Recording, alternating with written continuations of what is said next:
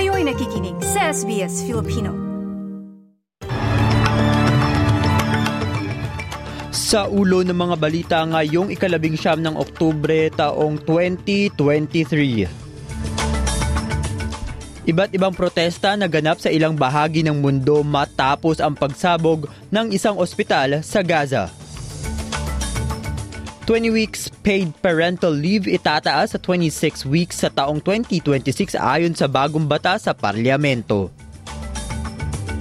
At PhilHealth members, nalik ang mga impormasyon matapos ang ransomware attack.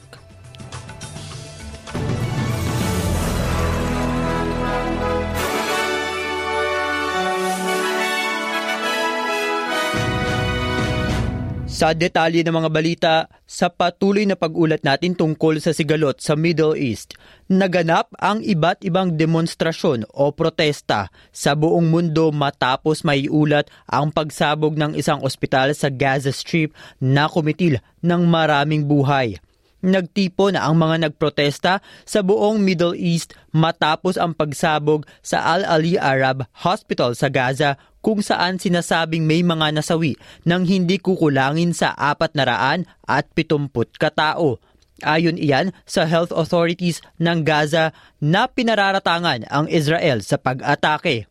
Itinanggi ng Israeli military ang kanilang pagkakaugnay dito at inakusahan ang Islamic Jihad, isa pang militanteng grupo na itinanggi rin na may kinalaman sila dito dito sa Australia.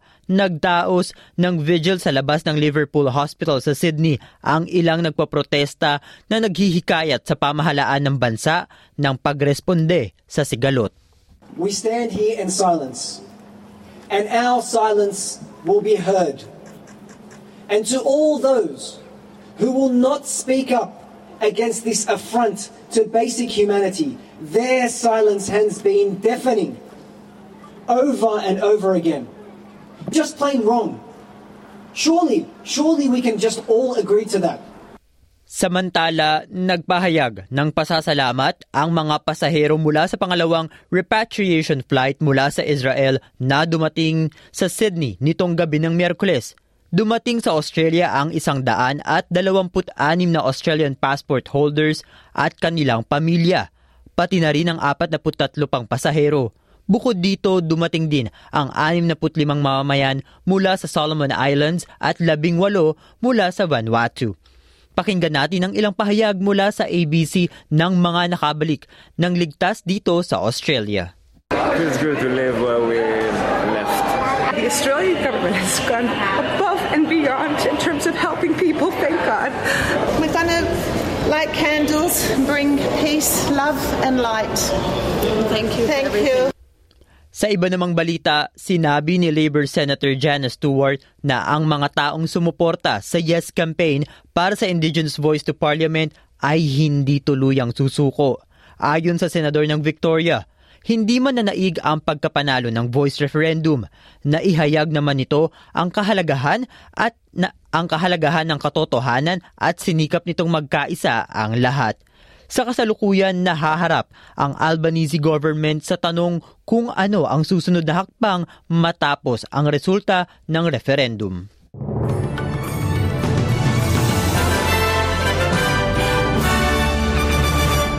Dumako naman tayo sa balita sa Pilipinas dahil sa isang cyber attack sa Philippine Health Insurance Corporation o PhilHealth nagkaroon ng information leakage sa mga pangalan at impormasyon ng 13 hanggang 20 milyong membro ng State Medical Insurer. Ayon sa ulat ng ABS-CBN News, Sinabi ng Data Privacy Officer ng PhilHealth na ang karamihang apektadong miyembro ay indirect contributors tulad ng senior, senior citizens at indigents. Sa iba pang balita, maaaring magkaroon ng hanggang anim na buwang paid parental leave sa hinaharap ang mga magulang bilang parte ng plano ng Albanese government. Ngayong araw, ipapahayag ng pamahalaan ang mga bagong bata sa parlamento kung saan isa sa mga ito ay ang pagkakaroon nga ng 26, week, 26 weeks na paid parental leave sa 2026. Sa kasalukuyan, may access ang mga pamilya sa 26 sa 20 weeks paid leave.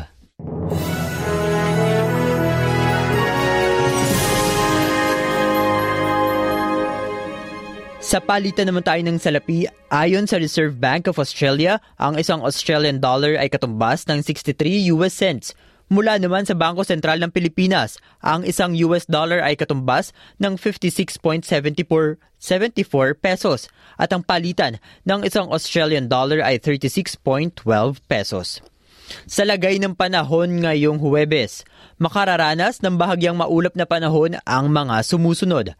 Canberra at 24 degrees, Wollongong at 22, Sydney sa temperaturang 23 degrees, Newcastle at 24, gayon din sa Brisbane at 26, bahagyang maulap sa Cairns at 31.